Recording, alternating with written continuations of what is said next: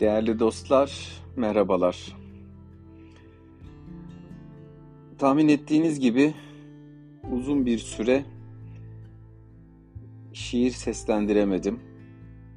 Hepimizin bildiği gibi 6 Şubat pazartesi sabaha karşı ben de Malatya'da depreme şahit oldum. İliklerimize kadar hissettik. İlk bir hafta çok kötüydü. Ardından şehir dışına gittim ve şu anda tekrar Malatya'ya bir cesaretle 6. kattaki evimde bir haftadan beri oturmaktayım. Çok hasarlı olmasa da e, pek iyi görünmüyor. Allah daha beterlerinden saklasın. Evet İstanbul'dayken e, Danimarka edebiyatından Benny Anderson'ın İşte Söyledim seçme şiirlerini Murat Alpar çevirmiş ve Yapı Kredi yayınlarından yayınlanmış. Benny Anderson 1929 doğumlu, reklam ajansında çalışmış, piyano çalmayı öğrenmiş, besteler yapmış, senaryolar yazmış, filmlerde oynamış ve 5 çocuk babası 2018 yılında da vefat etmiş. Danimarka'nın hem yenilikçi hem en popüler şairi. Bir yandan yeni kelimeler üretmiş, bir yandan söyleyeceğini süslemeden doğrudan vermiş.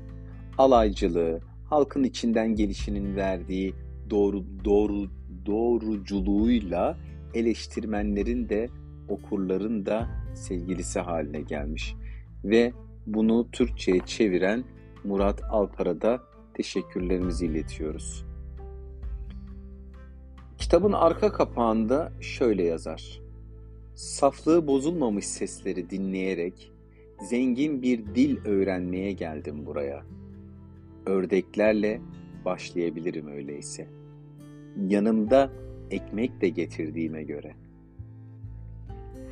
Evet, bu kitabındaki şiiri seslendireceğim. Dünyadaki son şiir. 1969 döneminde yazdı.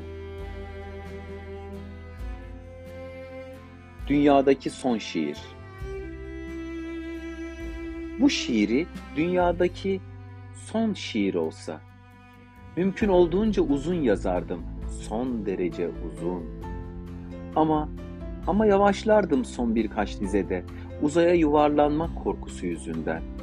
Biraz dururdum tam bitirmeden ya da yere uzanıp yatar, kenara kadar sürünerek gidip son sözcüklere sıkıca sarılarak bütün şiirlerin dibini boyladığı, uçurumun üstüne dikkatle eğilirdim ve bakmaya çalışırdım aşağıya bu şiirin altından. Bir şiiri öbür taraftan görmek için bu ender fırsattan yararlanırdım. Hele bir düşünün bu şiirin dünyadaki ilk şiir olduğunun ortaya çıktığını. Bir sinek gibi davranırdım o zaman bu alt yüzeyde. Sıkıca sarılırdım her bir sözcüğe. Hepsini ezberleyinceye kadar ve son dizeyi bitirdiğim zaman yukarıya çıkmaya çalışırdım. Tekrar kıvrılıp bükülerek, çırpınarak soluk soluğa kenardan yukarı çıkar ve beliri verirdim bu şiirin ilk dizesinde ya da bambaşka bir yerde. Bu şiir dünyadaki son şiir olsa son şiir olduğuna inanmazdım ya da sonraki bir zamana bırakır başka bir şiir üstüne çalışırdım. Bu şiiri dünyadaki son şiir olsa yazmayı reddederdim. Ya da ne olursa olsun mümkün olduğunca çabuk bitirirdin. Örneğin bu nokta. Sevgili dostlar, hepinize iyi pazarlar. İnşallah bu felaketi de en kısa zamanda atlatacağız. Atlatacağız ama biraz zaman alacağız. Alacak. Teşekkürler.